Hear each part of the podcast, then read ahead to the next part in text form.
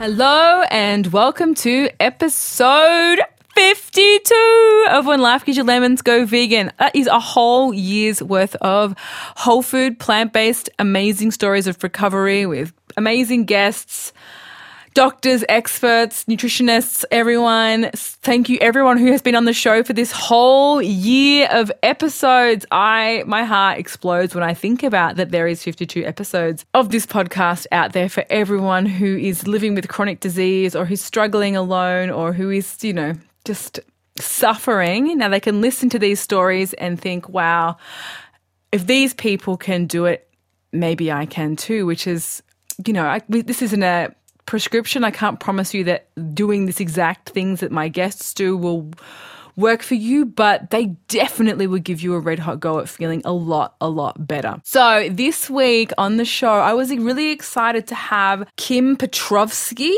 Kim is going to be doing a very, very deep dive with us, talking about her battle with menopause and psoriasis, but mostly with menopause. Now, people, Kim was living with 40 years of psoriasis.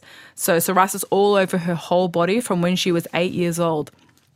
So, I don't know if anyone who has lived with psoriasis or a skin dermatitis, those types of things, condition. It can be debilitating. It can be, you know, you know, the itching, the scratching, the scabs, the sores, the everything. Psoriasis is a big deal, even if, you know, it's, you know, it's a big deal. And so I'm very excited to have her talking about her experience with psoriasis and experience with psoriasis after adopting a whole food plant based diet. But mostly in this episode, she's going to be talking about menopause. And I think for many women who are listening, this is a topic that's often shrouded in taboo. It's, I do swear in this episode, so warning and trigger warning for those who've been affected by suicide, because she does talk about um, suicidal thoughts and feelings that she experienced during her struggles with menopause it's it's it's a really important topic to discuss, and I think that so many women go through this alone, thinking that it's you know, something to be sucked up and to just soldier on through. And the treatments, you know, they're just not ideal, and and no one really wants to have you know these types of treatments for you know especially for a lengthy period of time that are available at the moment and and Kim will talk a lot about them too. I just think this is a, a, an important topic and I was so grateful to have her on the show to talk about her experience and then to talk about what she experienced when she made the switch to a vegan diet which is amazing for anyone who's listening who is struggling with the um, effects of menopause. So I really hope that you all listen to the end when things turn dramatically around.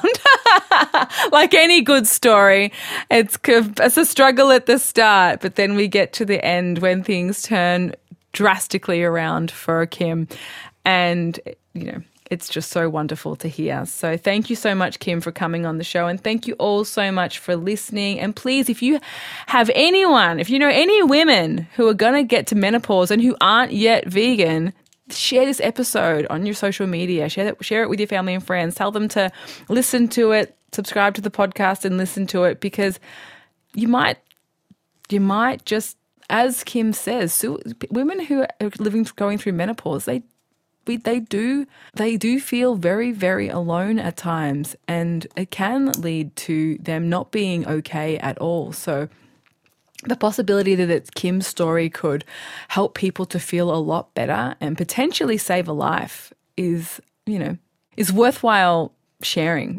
it's worthwhile sharing if, if you can prevent anyone from going through what Kim went through or what many, many, many other women go through. So, thank you again for listening, and I hope you enjoy this episode.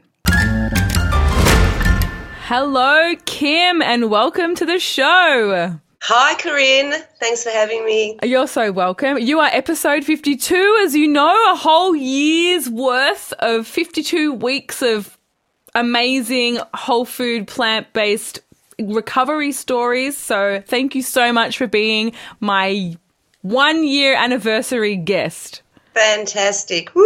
I'm glad I'm here. I'm so glad you're here too. So, Kim, I really want you just to start at the start. Now, your story, I think, is so relevant to so many, as a woman, to so many women, but it's not, it's not, if you're listening and you're a man, it isn't just for women. It's got it's got everything. So I think it's such a great story for people who are who you know, we all are going to experience a time when we our periods finish up and we begin menopause. So I'm so excited because I know so many women who have struggled so hard with menopause. So I'm so excited for you to share your story. Well, I'm very uh, appreciative that you've given me this platform to share my story because when I first started, well, when I got first slammed down by menopause, um, just over 18 months ago. Um, took me several months to get a handle on it. And um, I just tried to talk to as many people as I could um, to see if I could find a way through. And um, there's not a lot of information out there. No. 2017 at that stage, and I I was really running around saying, "I'm shocked. It's 2017. Why don't people know?" We I felt like we were still in the dark ages in terms of information, even from women who were postmenopausal who just sucked it up and lived through it luckily, you know. So I was really gobsmacked that um, the medical profession um, and even alternative medicines. Um, I didn't. I didn't get any real help actually. So I'll, I'll tell you how it started. Yes, please tell me. Tell us. So you know, I'd had it started with problems with my periods and missing periods, and then, then having periods that went for 10 days, and then, you know, three month gap, and then I'd have one day. So I went to my GP, wanted to know what was going on.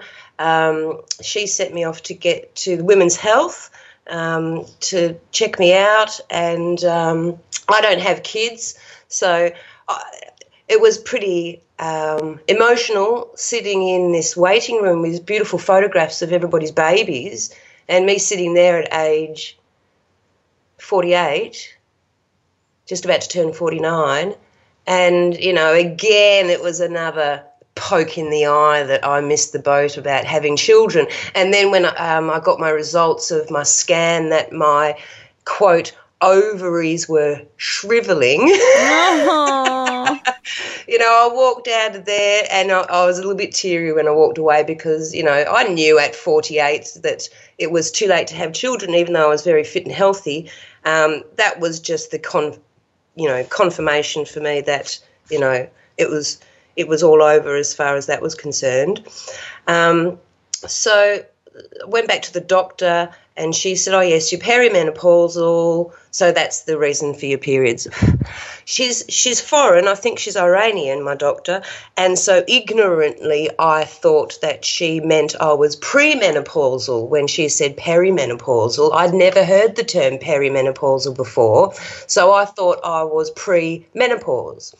Um, that was all the information I got at that stage. Nobody um, the people at Women's Imaging having given me my results, my doctor having confirmed the results, nobody said, okay, menopause is just around the corner, so these are the things to expect.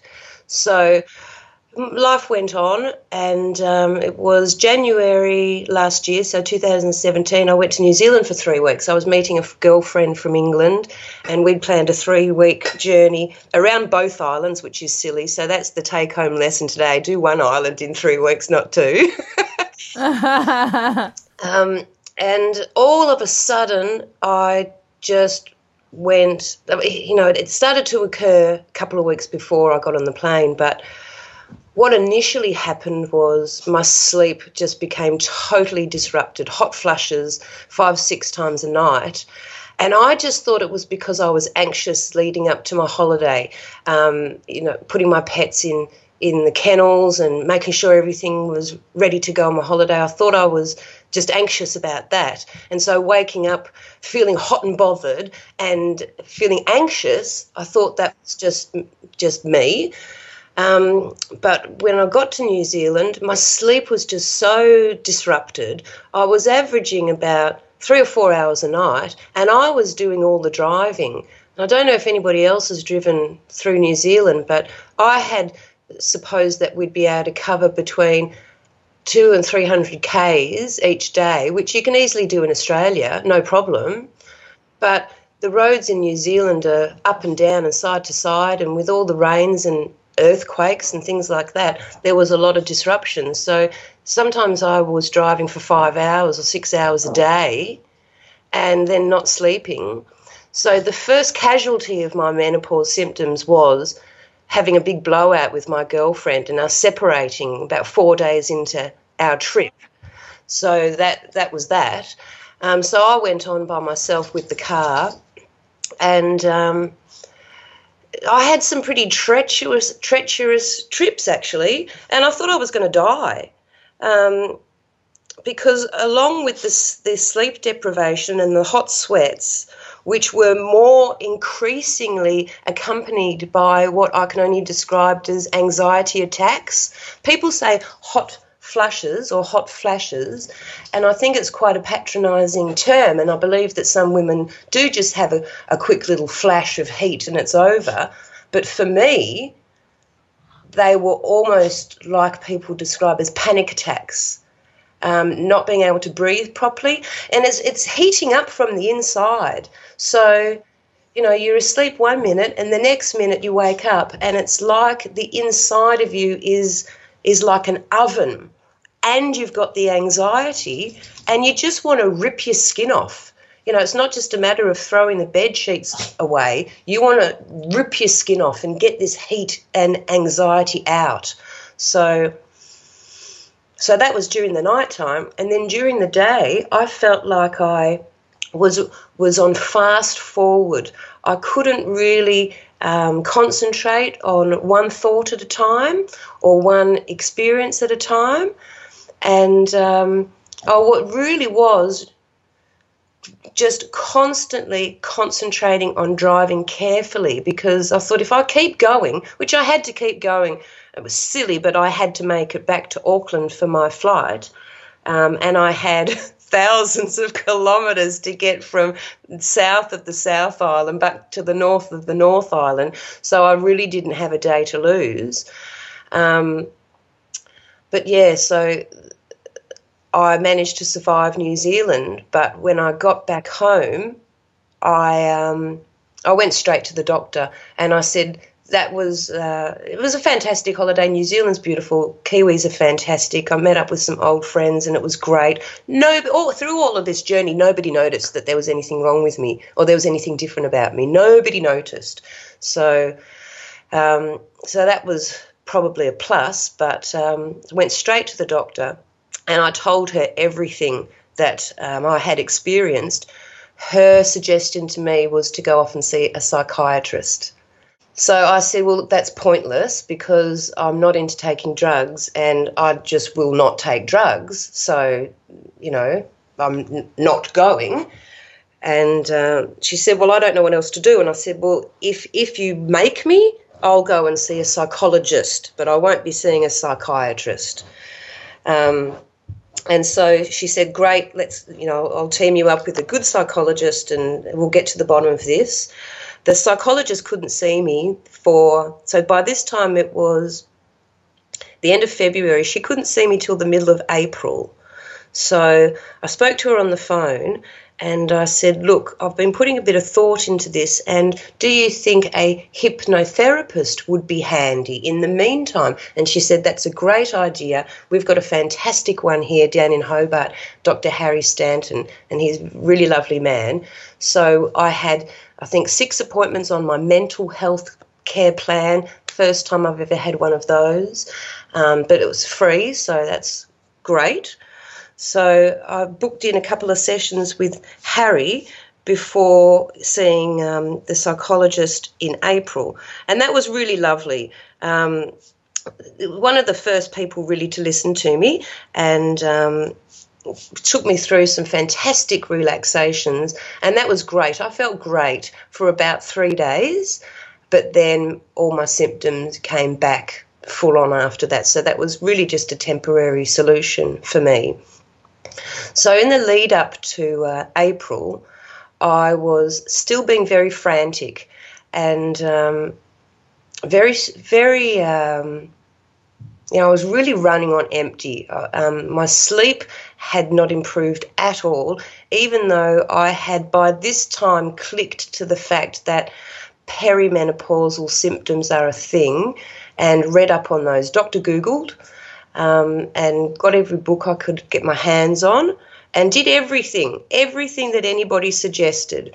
Um, which was I, I, filled my bedroom with plants. I left the window open. I did relaxation exercises. I took up yoga. I improved my health, my nutrition. I've been a vegetarian for a good part of 30 years with stages of veganism and pescatarianism. You know, vegetarianism for me was just a, a food no man's land, didn't really benefit me significantly, although I'm really happy to say I haven't eaten animal flesh for 30 years now. Um, but so I, I, just chucked down a whole heap more vegetables and fruit.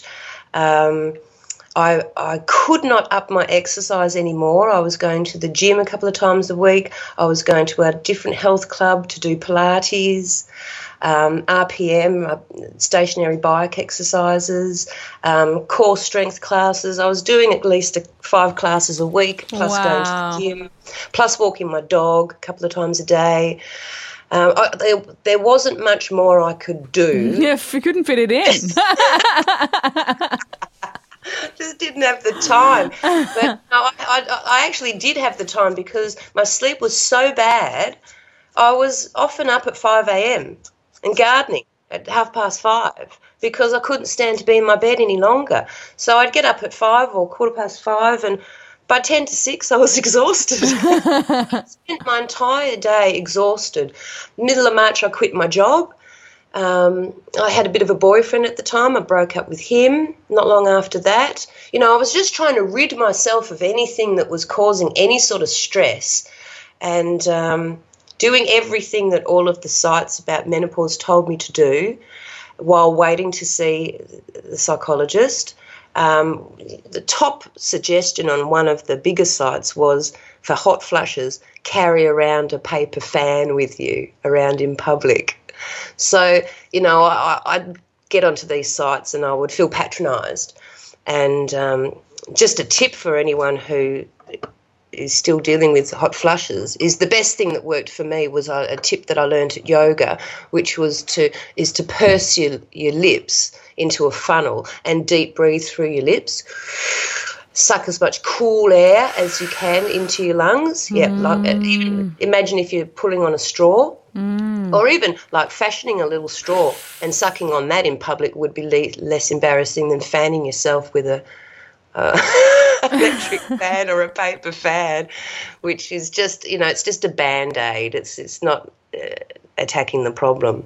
Mm. So so waiting to see the psychologist. And I thought she was going to fix my problems, but I was really just speaking to any middle aged woman I could spot and grabbing her and saying, Have you been through menopause? and can you give me any tips and what was it like? Um, and I found women to be look, they turned at me in shock and told me their stories. And it was like I was the first person that ever listened to their story. So more often than not, it was just a um, a litany of horror stories coming from these women. Um, I didn't get any tips except HRT, HRT, HRT.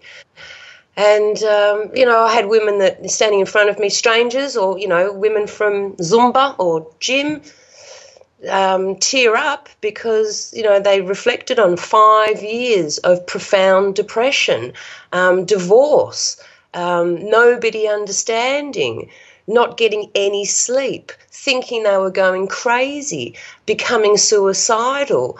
Um, just awful, awful nightmare stories from nearly every one of them. Um, one woman sent me to um, Women's Health Centre here and said that there was a great uh, woman who specialised in menopause. When I rang to make an appointment, I was told she was on long service leave and wouldn't be back for five months. So that was the only specialist in southern Tasmania. um, so then I found a GP who apparently specialised, a different GP who specialised in menopause symptoms. I made a double appointment. She told me at the end of the appointment that, or midway through, that she didn't need to go through the menopause checklist with me, that from what I said, I had severe symptoms. So, so it wasn't just in my head, these were actual, you know, it was really ruining my life, I felt. And she confirmed that, you know, she didn't even need to ask me any more questions, severe symptoms, HRT. So she said, I want you to go away and research it, which was a good tip, and come back to me in two weeks for another double appointment and we'll sort you out. So I did do a bit of research on HRT and discovered that the, um, the most common drug prescribed today is a drug called Premarin and it gets its name from the source of the hormones, which is pregnant mare's urine, Premarin. And um, a little bit more searching, I had no idea about this, but they there's massive horse studs all over, mainly America, but all over the world, massive studs that have, keep hundreds and hundreds and thousands of mares pregnant all the time give them very minimal water to drink so that their urine is concentrated and extract the uh, hormones from that. Oh, gosh. Did you not know that? Uh, I, I, I did. Only thing I knew was that HC, like my husband went on before before he was vegan. He only went vegan this year, but he went on this radical diet years ago. And after he gained a lot of weight, he went to a naturopath, and she put him on this really low cal, no carb diet, and it included this liquid, I think, called HCG. And I googled that, and that was pregnant mare's urine. And I couldn't believe it. And I said, You are des- you've reached an all time desperate low. That you're on five, 500 calories a day drinking pregnant mare's urine to Oh, you know, come on. Sorry, Ranjit. I know, but he didn't know. Your naturopath tells you, and you think, yes. okay, I want some support with weight loss. I'll trust this woman. She knows. She's saying it's all the rage. It's so good, and we trust these professionals all the time. And they very well may work, and they oh, do work. She did. He did lose weight, rapid weight. It was just disgusting to watch because he was starving. and drinking pee, but he did lose weight. Yeah, yeah. He gained yeah. it all back, most of it back, but he did lose it. Exactly, and and you know you do listen, you do listen to professionals, and that's that was my first mistake. I mean, look, not that it's a mistake; it can be really good. However, I do think that um, we're conditioned to be subservient to people with a degree, and and often that's not. There's a lot of money involved a lot of a lot of kickbacks, I think, and I was still at that stage where I was listening to people that you know had a stethoscope. Um, yeah, so it was. So when I found that out, I rang my mum and told her, and uh, she was still on Premarin. 82 years of age. She'd been on it for 42 years you're not supposed to be on it that long, you know, because the doctor was just too lazy to go back and see what he was prescribing her. And um, so she went off it straight away. And her doctor said, Oh, are you still on that? Yep, get off that. Oh my God, 40 years of HRT? Yeah, yeah. Oh, geez. So she was horrified to learn that it was pregnant mare's urine. And it just really, really uh, shocked me that, that that's where it came from. So I think that was the beginning of my transition from vegetarian to vegan. Um, because I was just disgusted that that's the way that you know I, I could have gone. So my second appointment with the um, GP specialising in menopause she couldn't give me an alternative. I said, look, okay, so give me the script and I'll just do a little bit more research. So luckily, she gave me a stri- script for um, some HRT, which was no longer available in Australia. so I couldn't get it if I even if I wanted to. So that was, you know, yet another uh, 50 bucks or 60 bucks down, down the drain. Um, so I, I, think about this time I started acupuncture. I thought, okay, I'll try acupuncture. And um, very nice acupuncturist, and I still use him for other things. But when I told him some of my symptoms, um, he his first reaction was, quote, menopause gets blamed for a lot of things, unquote. So I was feeling pretty patronised at this stage. Um, you know, this had been a three month journey, and uh, the only professional who really gave me any help was the psychologist who stopped our appointment after half an hour and said, This is pointless, Kim. I'm not going to be charging you for this. There is nothing wrong with your mental health. You have menopause. So that was that. So I sort of felt like I was on my own and um, what to do next. The next few months are a bit of a haze. I told you that I, I'd quit my job, trying to get rid of all of the stress in my life, and I was doing a really good job of it. People and employment. Um, so that was all right because I went into private private practice. I work, um, a support worker for intellectually dis- disabled people, young people here in Tassie, and um, I'd, I'd, taken on a few private clients, and that really took off. So that was actually a real positive in my life was um, quitting paid employment. But the next few months were quite a bit of a haze. Um, I was still talking to a lot of people and not really getting a lot of advice that I could really use. Um, but interestingly, the two most helpful people was my uncle who told me about he he asked I was being a bit of a nutter and when people would ask me how are you? I'd say not good actually menopause is slamming me into the ground. And not a lot of people want to chat after that. a couple of people did. And so my uncle stayed on the phone with me for a good hour and told me all about his wife's experiences. And he recommended HRT. He said it's, it's best for her. And whenever she's come off it, she wears these patches. Whenever she comes off it, her moods just take a dive, a nosedive. So she actually directs her doctor to continue prescribing these patches for her. So I don't know if you've seen them. I haven't actually, but he described that they're probably about two and a half inches. I think my mum wore them. Right, and you stick them on your abdomen, around your abdomen, and you leave them on for a week at a time, or perhaps two weeks, depending on what hormones are in the patches. So you get all gunky sticky all around the patches. That's not a sexy look. No.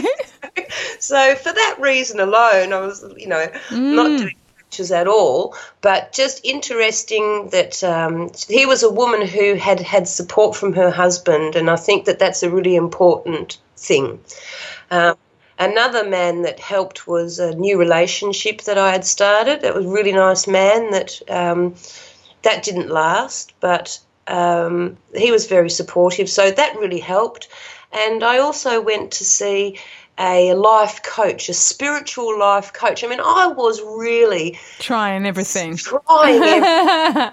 so he's he listened to me and he said, "Fantastic that I'd written it all down, and what I had experienced was a classic textbook rebirth." so I had rebirthed um, during my menopause travels I don't know. I think it was just menopause, but uh, but he had supported two wives. Um, he was a widower, uh, divorced the first time, and then became a widower the second time. A lovely man, and he had support two wives, supported two wives through menopause. So I think that. Um, you know, it was the men that were saying that they were supporting their wives, but you know, great, and um, I think that's a very important thing is support from your family is a really important thing to know what you're going through and to to just listen to you and know that when you're acting manic that it's hormones it's your hormones that are doing it. It's not a mental issue it's a, a physical issue hormonal issue. So you were vegan at this stage or have no, you gone? vegetarian. Ah okay okay. Vegetarian. Cool, cool. yep. Yeah. yeah so I'd seen the psychologist in April, and it wasn't until February 2018 that I had the biggest change of life in my life. Yeah. so I had struggled. It's all a bit hazy, but I was really um, a little bit manic. And like I said, going on fast forward, I was trying to eat as well as I could.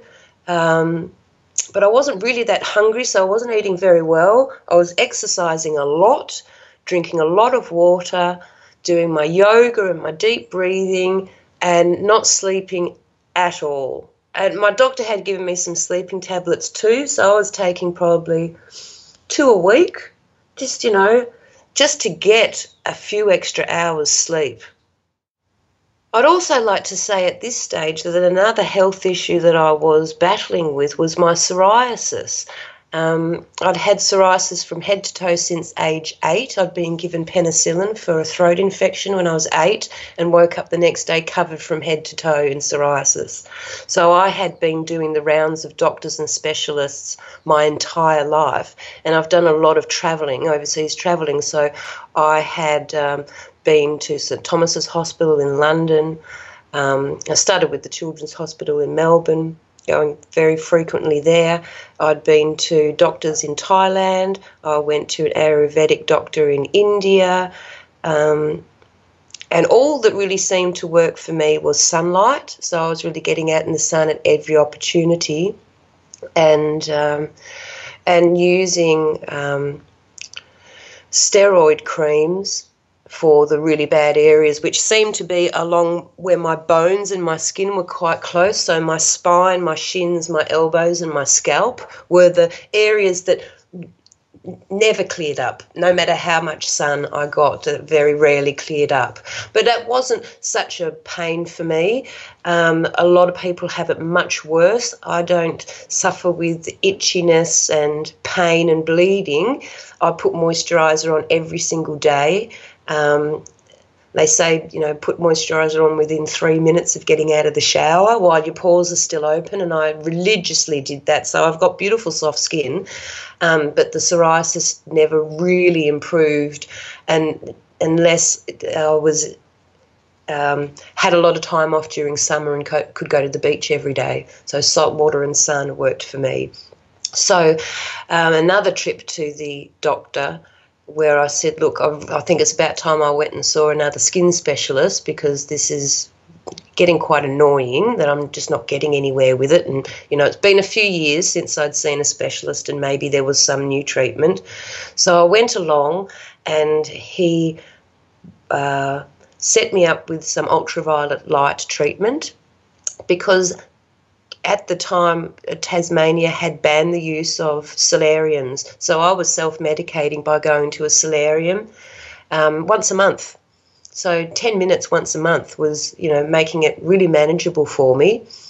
Um, but they banned the use overnight, and uh, my psoriasis just went worse. And I began to get it on the soles of my feet, which oh. I'd never, ah. ever, ever had it there before. Like one huge big scab on, on each foot and that was painful.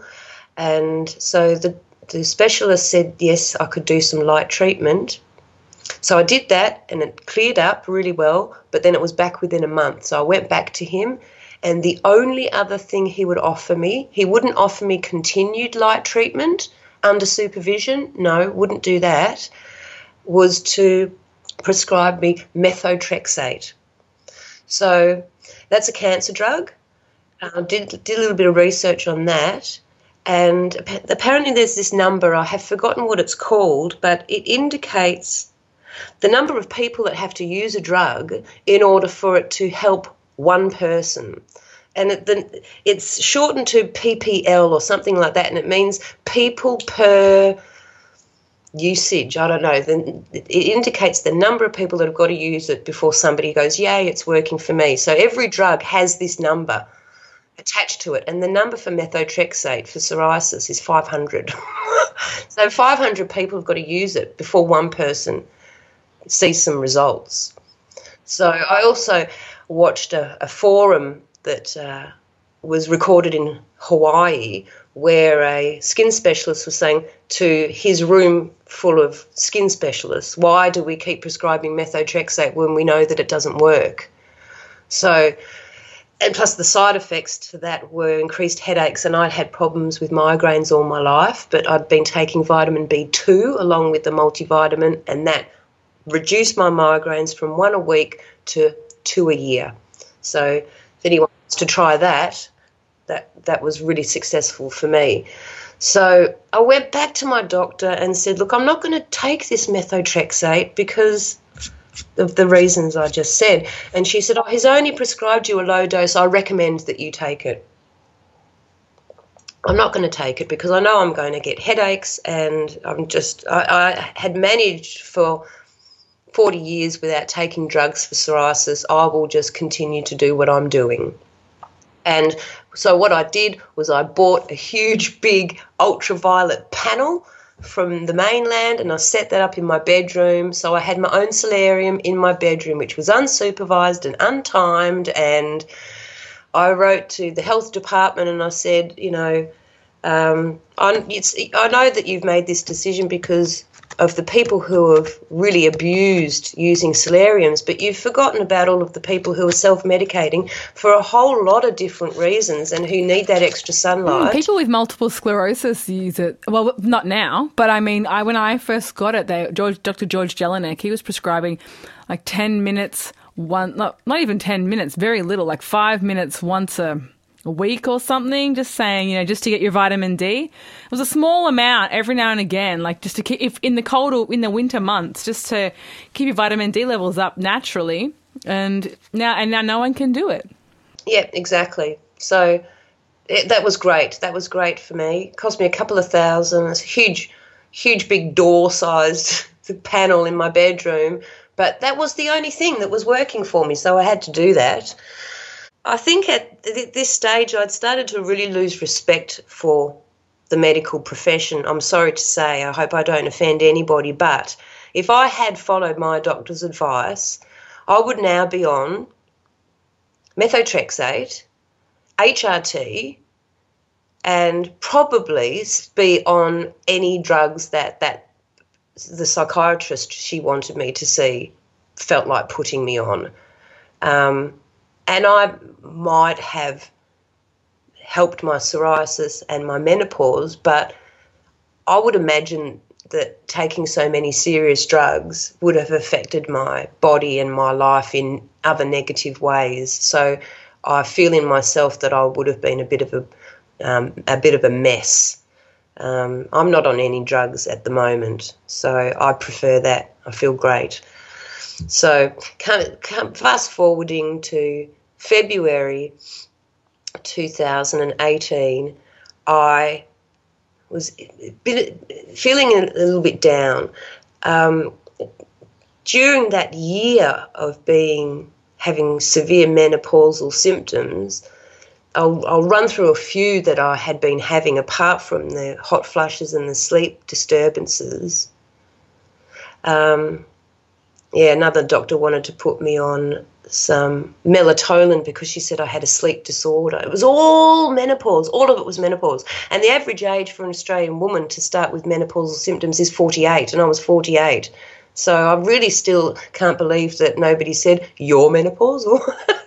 anyway, so um, I had moments of being feeling quite suicidal, to be honest. I it's easy to say in hindsight I felt suicidal. I never would have you know, it was not close, not even close. Um, but I had visions of, you know, driving to the um, the bridge that crosses the Derwent River. What's the name of that bridge? I don't know. it's not the Bowen Bridge, but that's the bridge of choice. Um, you know, driving over there in the middle of the night and just jumping off it. I, I felt that my life was going down the drain very, very fast, and there was nothing I could do to stop it. I couldn't have possibly done any more to be fit and healthy. Um, I I just felt like everything that I did was a complete waste of time. There was no joy in anything because I had this constant fast forward going on. I couldn't complete a thought, let alone a task. I was doing my job very, very well because I was just on, you know, um, I was just so used to doing it. And, and, and like I said, people didn't notice a change in me. So, you know, I managed to carry on. Um, but I, I wasn't living a satisfying life. I, I wasn't enjoying bed at all. Bed is the most comfortable place in my universe. I've got a fantastic bed and I love sleep, but I felt like I was a cardboard cutout lying down on a concrete slab. It was just not comfortable at any, any stage. Um, mood swings. I was going from just being being happy to bursting into tears and at the drop of a hat. Um, I was questioning everything. I, I, wasn't getting any help, and I'm sorry to say that you know I've forgiven my family, but I actually rang three members of my family to tell them specifically, I'm not coping. Just in those words, I'm not coping. And three months later, I rang them and said, Three months ago, I rang you and told you I wasn't coping, and not one of you have asked me how I am. So, this Are You OK Day that we have in Australia is for people like you. need to be reminded to ask, even if you don't see significant changes in people, just to, you know, I don't know, but um, if somebody had have asked me, Are you OK? I might have I don't know if it would have helped because I knew I wasn't okay, and I, I would have said no. But I, again, I don't know whether a conversation really would have helped that much. You know, just made me feel on the few occasions I had one that I was being supported by those few people. But uh, you know, I did have moments of um, feeling like I just wanted to end it. But then I read about a beautiful woman from New South Wales who had committed suicide she was a social media um, personality. She was in her late 40s, and it wasn't until her friends and family went through her Facebook account that they saw that she had been complaining about menopausal symptoms. So I knew that women today are still killing themselves over this, and it's a serious thing. It's not to be scoffed at, and I think the medical profession do need to know that uh, sometimes they can be patronising. And, and I brought this up with my doctor. I said I, I, I didn't feel that I was being supported. And she said, But Kim and Kim, women aren't telling us. And I said, But I told you. You know, so they're not listening. They're actually not listening. And I think a lot of women aren't coming forward and, and talking about it. I had set up through meetups a meetup called not so secret women's business. I wanted to gather women to say, let's talk about this. You need to tell your family that this is what you're going through. They just think that you're being silly mum, or mum's lost it, or grandma's lost it. You need to tell them what's going on. You need to tell your doctors. This isn't something that you have to battle through. It's not, you know, it might be a process of aging, but it's not something that you have to endure you know we've got to get to the bottom of this and and take the lid off it and say look this is it, women are still committing suicide women are feeling completely depressed and um, you know let's talk about it i'm so glad that you're talking about it today thank you Oh well, thank you for listening. I hope that I hope that I can help somebody. I hope I can. I hope it's not just me. I don't think it is. I'm, you're making me think about my own mum, and of course, I was a teenager and I couldn't have given less shits about my mum's menopause because I was so busy being self-absorbed about boys and my own friends. And well, now- you were going through it as well. I mean, yeah. it, this is a hormonal transition, so it's mm. it's teenagers, pregnant women, and menopausal women. Yeah. That's when it strikes. So I was in in the depths of my own adolescence, going through my own hormonal stuff, and and now thinking back about my mum, you know, I remember I remember bits, and it. It's hard because, as you say, no one talks about it, and it is a, it is shrouded in shame because you feel like you're you're no longer this. We we we we only value women really when they're sexually at their you know most you know attractive in their early late teens through till when they're pro- let's say 30. Really, we only get a small window. You can say 30. It's really just about your 20s that we're hot, attractive, and I'm going to say a swear word fuckable. Yeah, that is a swear word. But I mean, that's honestly what we what we we kind of comes it, to encapsulate when we're of value in society, in the media, mainstream media, and you know the models, the magazines, the images, and even the actresses will say once you hit thirty, you know, between thirty and let's I'll, I'll stretch it to forty, but really, yeah, being generous.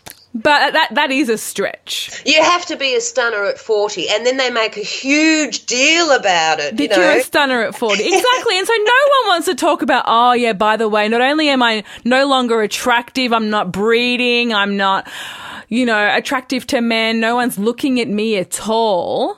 I'm, I'm now, my uterus is telling me that I'm no longer basically a worthwhile member of society. I've got no, I've got no, I've got nothing to offer because there's nothing happening in my womb from now on. So no one wants to speak of it. And I, of course they don't. Nowhere in society are we told it's okay to age as a woman. We're not told that.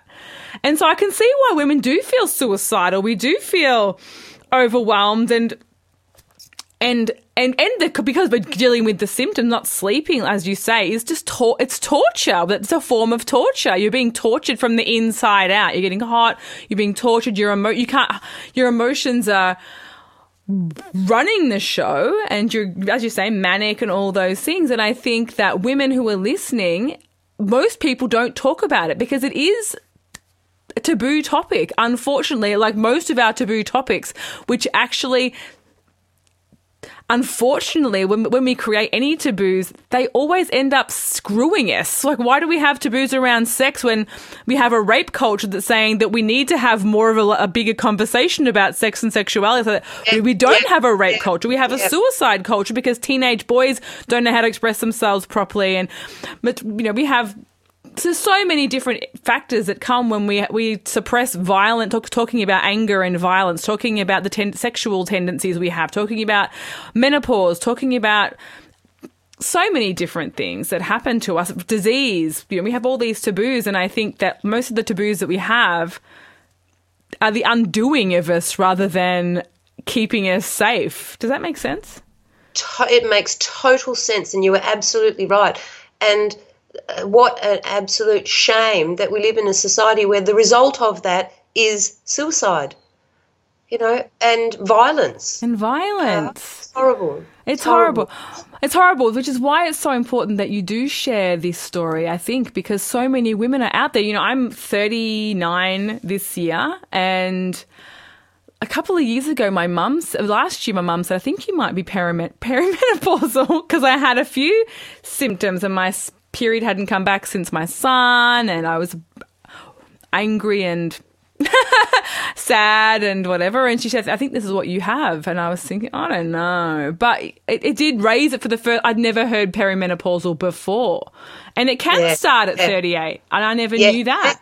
Yeah, yeah, it can, can. I never knew that. So I think it's great that you're t- opening up about something that is shrouded in secrecy because people are dealing with my dad he's got cancer and he's having radiation therapy for his cancer and for the first time in his life he's having hot flushes and he said when Wendy, my mum was going through it, he was just like, "Oh well, you know, like you're saying, con- patronising. Ah, hot flashes. Ha ha ha. Poor you. You know, you're a bit hot. Good for you. Whatever." And now he's dying from these heat. You know, he has to go outside and he's stripping off his clothes and saying, "This is horrible. It's horrible. I'm so sorry that you did this by yourself and that I wasn't sympathetic." Because he just had no idea that it how it felt until it happened to him. And now he's saying oh my gosh it's absolutely wrecks every day because i'm having this every you know 20 minutes 10 minutes 15 minutes. I'm having these hot flushes it's just no one understands it. Well, I think that it's very hard to imagine how it would feel to be cooked from the inside, but unless you experience it, it's like being in a microwave. It's it's really it is torture. It, it is torture. And I sat there and I thought, I don't know what's worse, worse not having children and having, you know, monthly periods my entire life and then culminating in this horrible, horrible, um, I don't even know what the word for it would be, but just a kick in the teeth from Mother Nature. Or to have had children, worked your whole life supporting your family and getting your kids, you know, safe and off into the world, and finally at, you know, 48 to 53 or whatever age you are, you've got a bit of time to yourself. And then Mother Nature just socks you with menopause after all of that. You're so right. There, there's, there's no good, there's no good option no, there's no good option. And you know what's worse is listening to menopausal women say, Oh, I embraced my menopause and my life just took a turn for the better. And, and I'm like, Yeah, look, that's great. But clearly you had no symptoms because it's not something that you can think your way through. You know, you, you need to take steps. Okay, so tell us about the steps that you took that you found helpful. How did you dig your way out of this? Okay, I didn't. Basically, I didn't. Um, I, would finished off telling you about this meetup that I organised, and I had seven, eight women that were coming. Nobody turned up. No one turned up. So I sat there at the cafe by myself. But there was a, a group of teachers at the uh, nurses, sorry, at the table next to me, and they wanted to know why I was by myself. And I told them, and they said, "Oh my God, we have so many women who need something like this. Can you make up posters and bring them to the hospital, and we'll stick them up for you? Get on Facebook." Get a group together because women do need this support. I haven't done that yet, um, but maybe I would do that in the future. But yeah, so nothing really worked for me. Although I didn't, I, I did look towards um, using um, fake fake hormones, synthetic hormones, and there's also some um, bioidentical hormones that you can get through specialized doctors. If you Google bioidentical hormones, there might be a doctor in your area that specializes in. Um, manufacturing hormones that are similar to your personal system. So that might help. But I didn't need to go down that road because I was sitting outside on my phone thinking, I need to, I'm missing something. Something needs to happen. It, it can't go on like this. I can't go on like this. My phone went ping. It was an email from Animals Australia I opened it up. I'm, a, I'm an animal lover. I opened it up, and when I opened it up, a flag, a Google flag came up, and it said, Take the 22 day vegan challenge. And I was like, Okay, I'll take the 22 day vegan challenge. That's something I haven't done for a while. Wow. Um, let's try that. Yay! so about uh, I run a little Airbnb out the front of my place as well, and about five minutes later, the doorbell rang, and it was my new guest, and uh, I was chatting to him while he was unpacking his bags of all of this uh, um, supplements and. I said, "What's all that you're unpacking?" He said, "Well, I'm a, I'm a raw vegan," and I'm like, oh. "Just about to take the 22 day challenge," and um, so I did this. It's um, it's called the 22 Plus Challenge. It was started by a bunch of Israelis. It's worldwide. It's a free um, vegan support network on Facebook. It's free to sign up. It's all it's totally free. And what happens is um, that so many people are joining it. You might have to wait a couple of weeks until your group comes up and it becomes active. And there's volunteer mentors all around the world that spend their valuable time helping you directly transition to a, a vegan diet. So it's a 22 day challenge, meaning that after 21 days, your diet should become habit and then it just a, a plus day. But their idea is to encourage long term vegans, yes. lifelong vegans. Yes. Wow. I haven't done that challenge because I was vegan before I ever heard of that challenge, but everyone raves about it. I think it sounds like it's great for everyone. Oh, it's fantastic. What a fantastic. what a wonderful thing to offer everyone. It's beautiful. yeah, yeah, really good. Hats off to all the people at Challenge 22. Yay! I've made some really good friends. I'm still in um, that. So that was in February, at the end of February. I'm still in communication with um, a couple of the mentors, and uh, seriously made a lot of friends. Made a lot of friends over the internet, but they're vegan friends. They're the best friends to have. so, so I took the vegan challenge, and really for me, being vegetarian, occasional bit of fish here and there, but not much at all. Usually just when I was going out to a restaurant, which wasn't too much, because, you know, I, I, I like cooking, have a lot of dinner parties. Um, so, really, for me, it was stopping eating a couple of eggs a month, and I was only eating them to force myself, you know, to eggs are good for you. Have a couple of eggs. But really, the main thing was a litre of milk a day. I feel Oh, wow. ashamed of that because now I know how uh, disgusting the dairy industry is for its treatment of cows. But a litre of milk a day. So that's what stopped. And what replaced that was a litre of soy milk a day.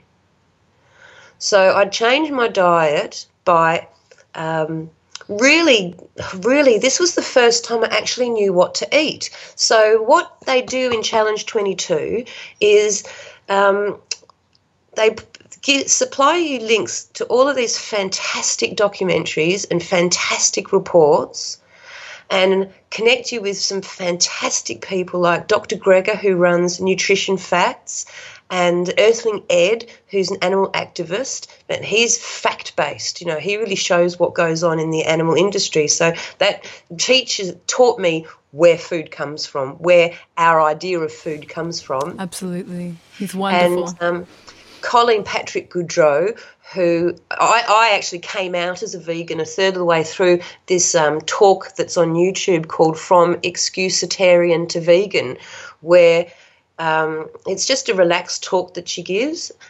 A third of the way through, I mean, she just makes so much sense, you know, about what's the point of eating animal animal proteins and animal fats when we just flavor we flavor everything with plants. I mean we use animals as the middlemen between plants and our stomachs. So you know there's really no point. And and suddenly i woke up and i'm going to swear now but i woke up and i was like oh my god i'm vegan. What the fuck am i going to eat now? We've all thought that. well, everyone who wasn't always vegan, I definitely remember thinking, what the fuck? I like cake so much. What the fuck? yeah, it's tricky. You do have to negotiate. You have to know what you're doing, but you just ask. You think, Just oh, ask. so you, you just get on your Facebook challenge 22. I'm total vegan. Um, maybe I have these health issues, and they say, okay, we'll get one of our dietitians to answer you. And the dietitian comes online and specifically gives you some advice of some vegan dietary advice. So it's absolutely fantastic. Excellent. Really, really love that. Um, and so, what did you notice? So, what I noticed was it was easier than I thought it was going to be, and I just became really creative in the kitchen. I one of the challenges they set you a daily challenge. That's why it's called the, the vegan challenge. So the challenge might be, you know, make a, a a dish that you've never made out of legumes, or go shopping and find the best plant-based milk that you can find that you know is really going to um, do it for your coffees and your cereals and all these little challenges. One of them was host a dinner party challenge. So I invited um, a vegetarian and two meat eating friends to a vegan dinner party, and it was just fantastic. So uh, really. Um, confirmed to me that you don't have to be a pariah to be a vegan. You know, people love eating, and they don't care if they're eating a veggie sausage or a you know, whatever. They really enjoyed their vegan meal, so that became, I, I have them monthly now. But three weeks into starting being a vegan, so I actually started a week or so before the challenge started. So I was midway through the challenge, And I realized that my symptoms of menopause had gone. Completely gone. See, wow. Three weeks. Three so what weeks. happened was I was sleeping. I had like three nights of eight, eight and a half hours sleep. And then I realized, oh my God, I haven't cried in a month. I realized I feel calm and I'm happy. Every single symptom that I had experienced was gone. And I thought, how can this be? So so I did a little bit of research, and, and it was because I had drunk so much milk and replaced that with a litre of soy milk that I was replenishing my body with phytoestrogens from the soy. And my body was going, woohoo, estrogen again. And I felt like I was back to my normal self. And that was the biggest thing. I felt like I was me again after a good 12 months more than 12 months. I was me again for the first time. Yeah. So then I was like, whoa, soy, it's the bee's knees. A lot of controversy about soy. A lot of people saying, forget the controversy, it's all made up. Um, do your own research, but you know, listen to the doctors who are really doing some good stuff, like Dr. Greger with Nutrition Facts. He goes through all of the fact based evidence um, so I've got this fantastic recipe from Jean Hale's website called Phytoestrogen Loaf, and that's made with soy flour, tofu, soy milk, and anything else you want to chuck in, nuts, seeds, whatever, make it into muffins or loaf or whatever. And I just scoff that. so um, it's now been, I'm past the six month mark of being a vegan, and I, I'm starting to get a couple of little hot flushes now. So I think my body might start, be starting to say, oh, hang on, it's plant estrogen. So I don't know if my story is going to change in six months' time or in a year's time, but I know now I'm going to go back to, I'm going to go to a doctor that's just across the river, and she does these. Um, um, estrogens that mimic your own body's estrogen. That that's I know where to go now if I if I do have more problems. But I'm getting little hot flushes, maybe one a night, and they are literal hot flushes. They're the hot flushes that the other people are talking about. They're a little bit of a flush, and you go, oh, you know, that's my hormones, and you go back to sleep. No biggie. So I've gone from if I had to put um, my symptoms on a scale from 1 to 10 were 10, I'm experiencing about 0.2 now. That is so, so, I can amazing. really live with that. Yeah. That is wonderful. And how is your psoriasis? Okay, well, my psoriasis really, really improved. Really improved. Um, I haven't used my um, bedroom solarium for six months. Um, you know, summer summer was here and that was great, but we had a pretty cold winter pretty dark winter here in Tassie. It's not that bad. Um, but I haven't, haven't used it. But then, I, through all my research and all my reading, I thought, hang on, I want to see how far I can take this. I've, I've experienced such a huge um, jump in my health and well-being. I'm just feeling great. I'm 50 and I'm feeling the best I have ever felt in my life. So quite frankly, I don't care if I'm invisible. I don't care if society deems me not fuckable. I'd fuck me. I'd fuck you. Sorry, everyone.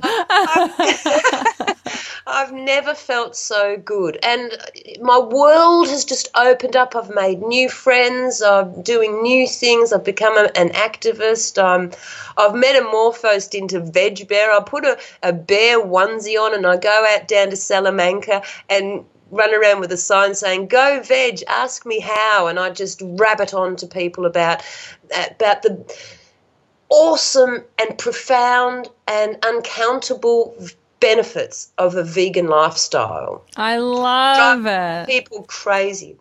So I thought, how far can I take this? Maybe I'll set myself a challenge of being whole foods, plant based, no oil for the month of September.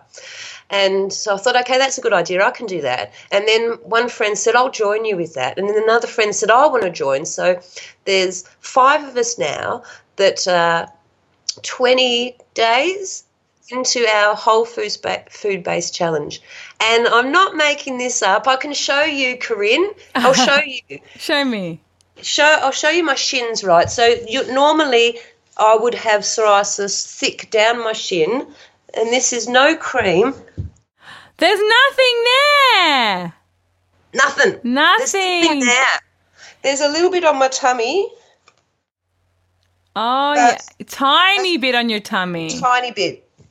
Um, that's nothing. Like I've no creams, no sun, and that's that's. So I'm 20 days in. 20 days. And so before the 20 days, how was it? um, look, it, it was livable. I'm, you know, I, don't. What did what did your shin look like before you started the whole food plant based no oil challenge? Well, right down the top of my shin, right where your bone is, that would just be a chain of psoriasis sores Yeah, wow. Yeah.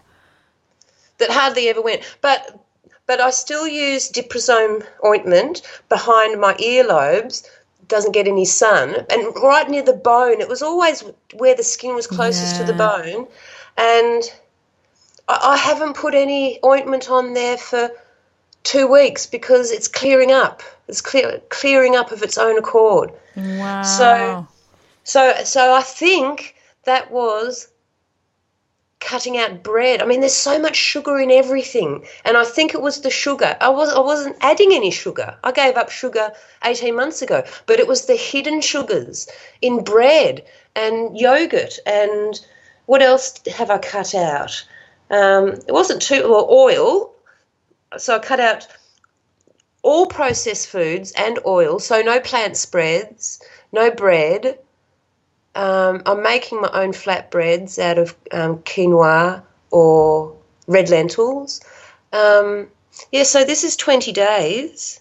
No headaches. I love it. I'm so happy for you. No menopause symptoms. Got your life back. No psoriasis.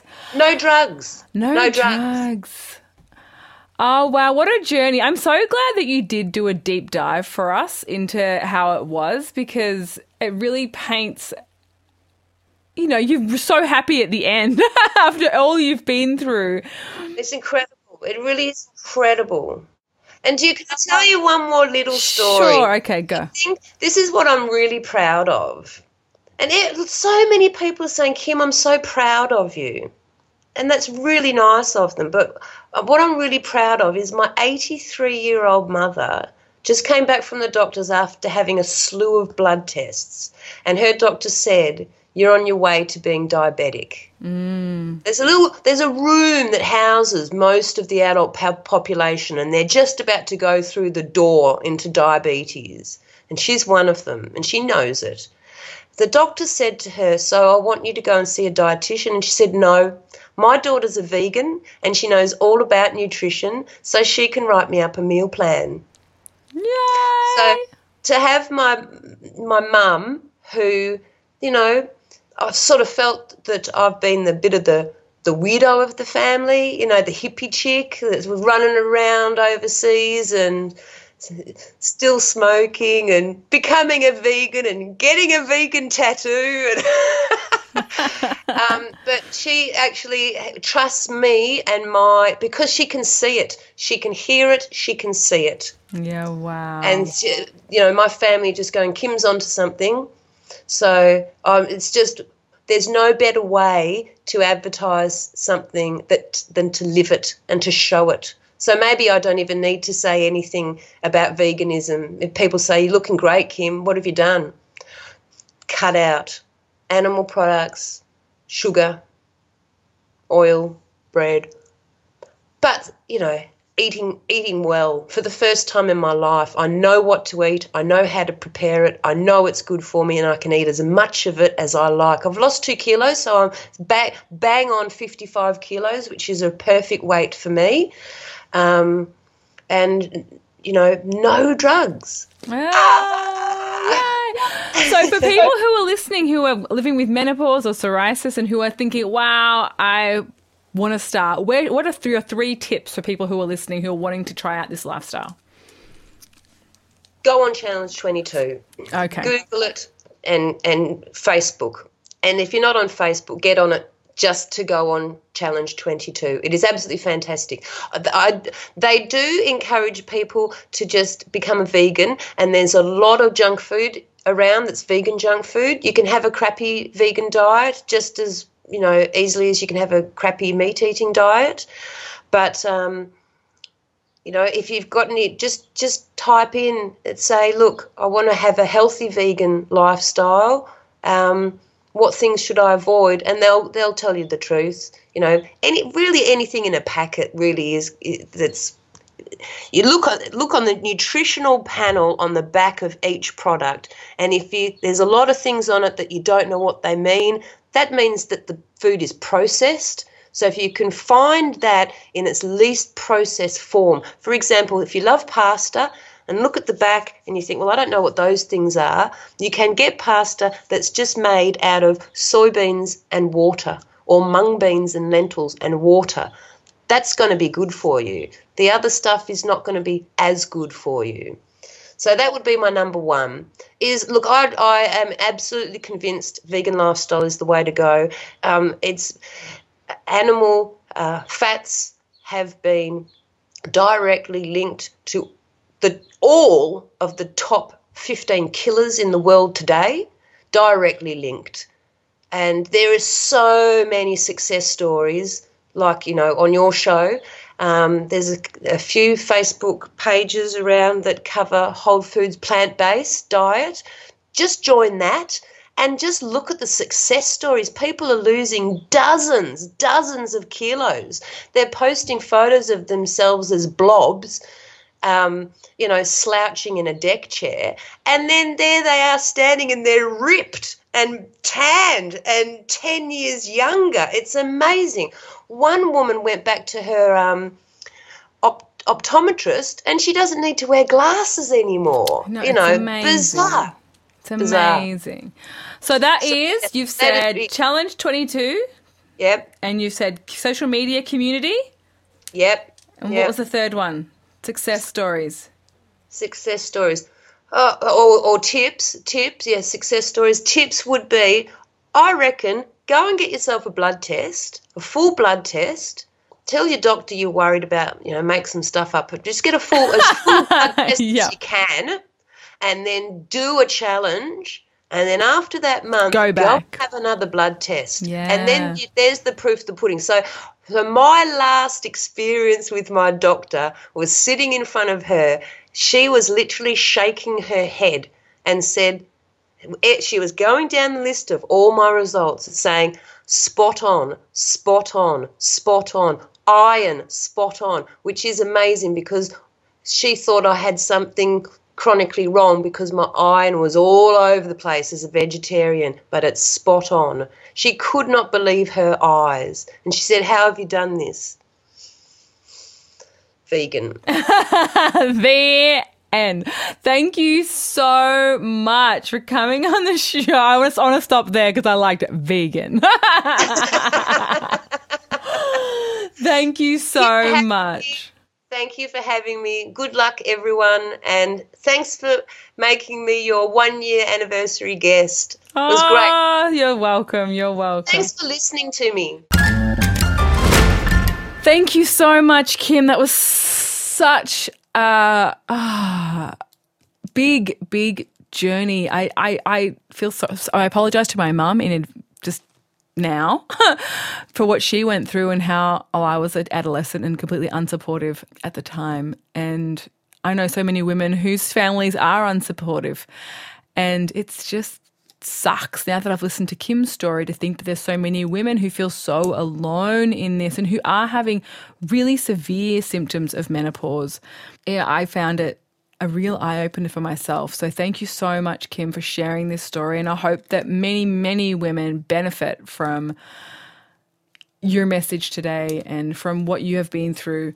I learned so much. Thank you very much. Thank you all for listening to episode 52, whole year's worth of beautiful, amazing, inspiring recovery stories from amazing guests that have come on this show and shared their darkest moments and their greatest, highest achievements in health and are feeling so amazing. And I loved every doctor, every guest, every every person who's come on this show who's shared the powers of a low fat, whole food, plant based diet. It's just blown my mind. I just can't can't believe it. I can't believe it. So thank you all for sharing. Who's subs- everyone who's subscribed, everyone who has left a kind review over at iTunes or Stitcher app, or anyone who has left a kind review over at the When Life Gives You Lemons Go Vegan Facebook page you know, your five star ratings, all of those things, they help so much. They help spread these messages of hope. Everyone who's subscribed to the Corinne Nijjer YouTube channel with the first 22 episodes there, but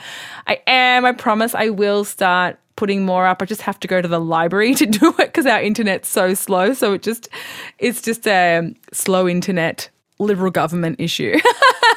you can blame Malcolm Turnbull and Tony Abbott for that.